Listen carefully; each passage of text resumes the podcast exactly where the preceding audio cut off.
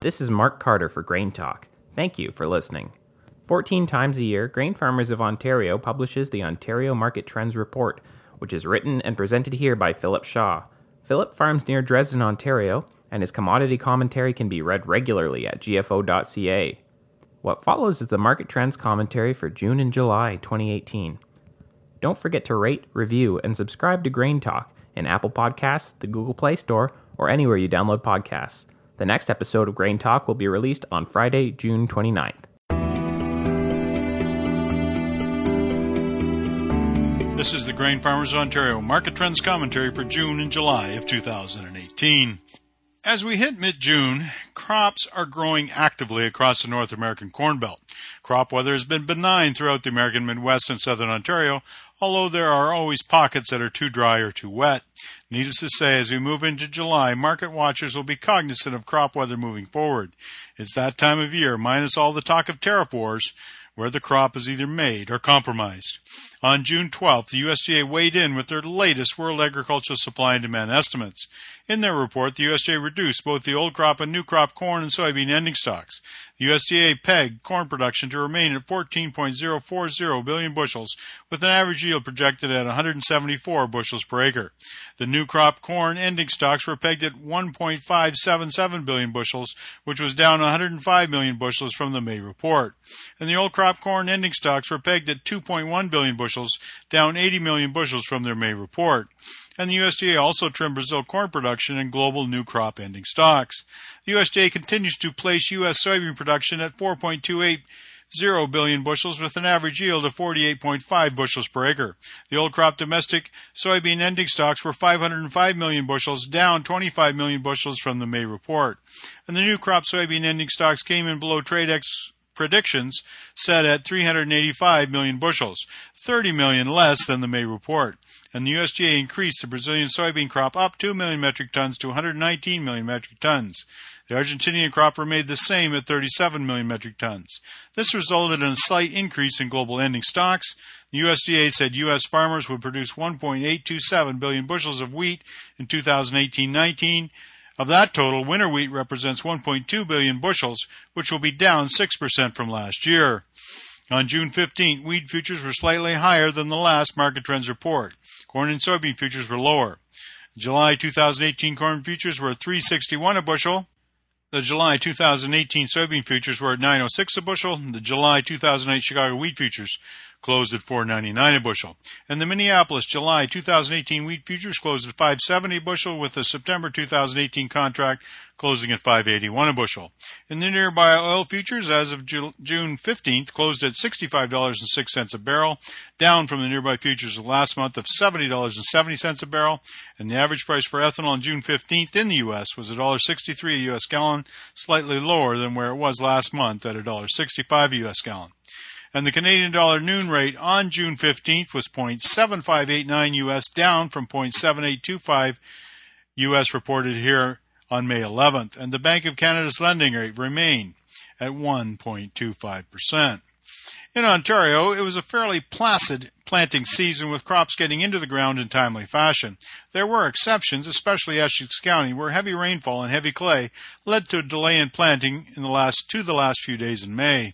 Hot weather at that point helped things, getting the crop planted in short order. There was some replanting in the deep southwest from a rainfall event. However, as we move into late June, drought is stalking many crop areas in Ontario. Moisture is needed to keep this crop growing. Basis levels for Ontario grains have been maintained even at a time of declining futures prices, mostly because the Canadian dollar has also been declining rapidly over the last four weeks. In many ways, this is fortunate, as if the loonie had appreciated during this time, cash prices would be a lot lower for the Ontario grains.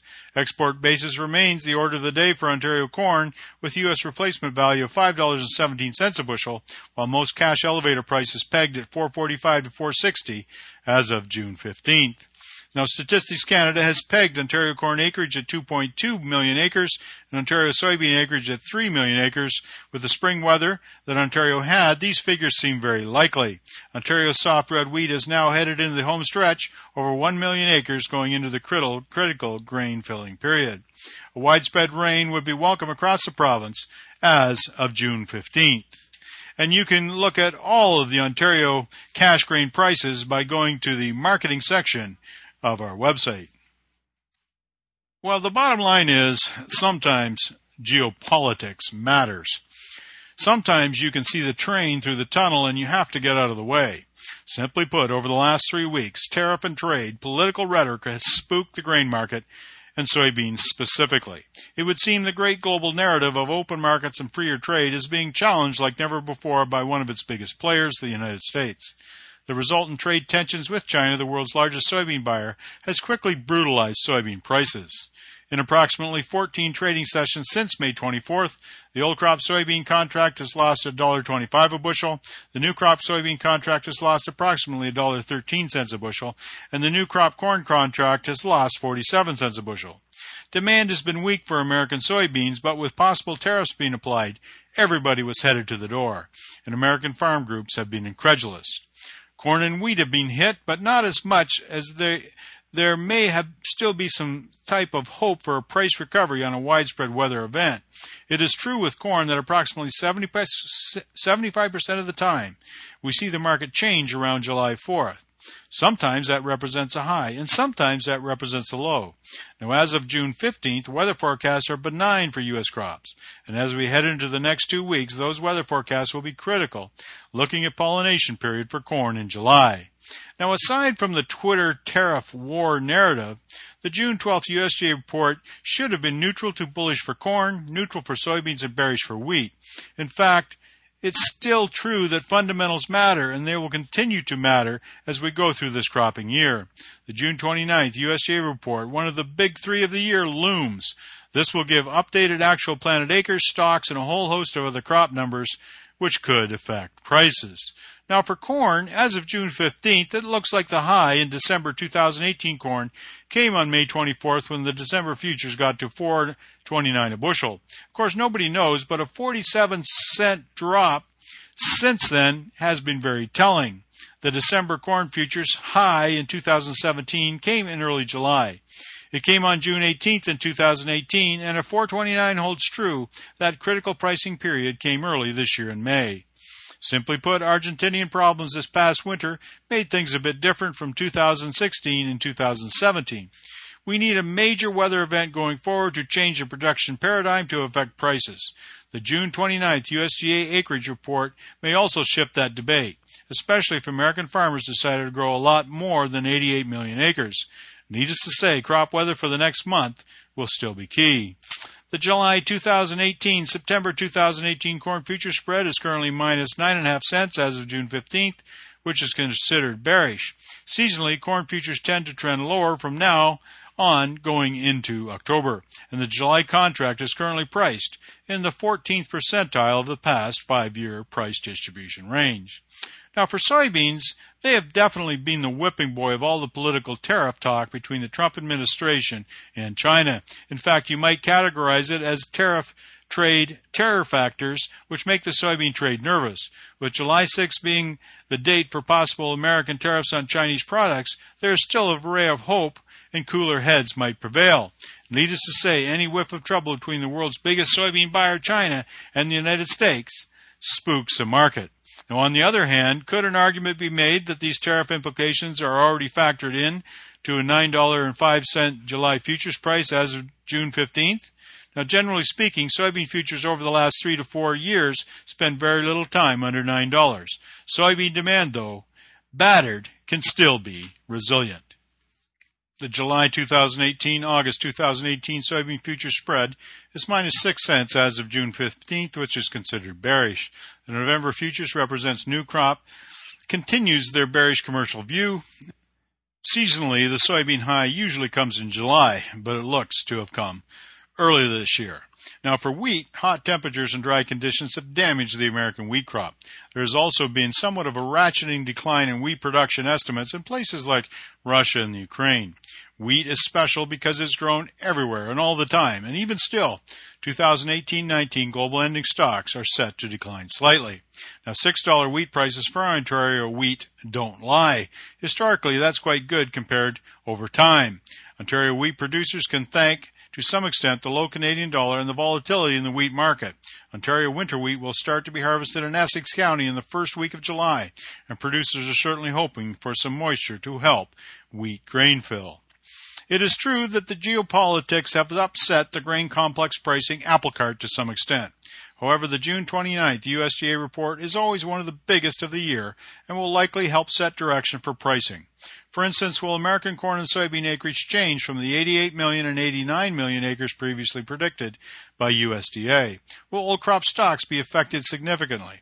Will an increase in acreage for either crop put the price scenario to rest during this critical time? There is much to measure and the USDA will likely reset the goalpost on this crop that day. Amid the calamity in the grain price meltdown over the last three weeks, the declining value of the Canadian dollar has helped mitigate further cash price risk for Ontario producers. This unprecedented trade tension between the United States and Canada has been very difficult on the value of the Canadian loonie, pushing it down approximately 3 cents into the 75 cent range US over the last three weeks. This has maintained good cash basis levels and certainty has helped the cash price of Ontario wheat going into harvest. As of June 15th, the Americans are going ahead on July 6th with $34 billion of tariffs against Chinese technology products with a further 16 billion this summer. The Chinese have responded with a list totaling 50 billion, which includes 16 billion for U.S. agricultural products, which includes soybeans. And the road ahead with regard to this is unknown, but we know that markets do not like it and is almost impossible to predict. Daily market diligence will remain key. There are still a myriad of other concerns in production areas in Western Europe, Russia, Ukraine, and South America. Of course, crop weather in North America is top drawer for the next several weeks. July is key to corn production and August rains make soybeans.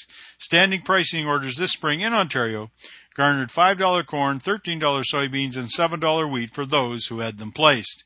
Nobody knows how this will look come fall, but it's one tool which needs consideration. The challenge for Ontario grain farmers is to measure their risk going forward and to utilize all the tools and marketing intelligence available. June 29th USDA looms. It should be an interesting time. This has been the Grain Farmers Ontario Market Trends Commentary for June and July of 2018. I'm Philip Shaw.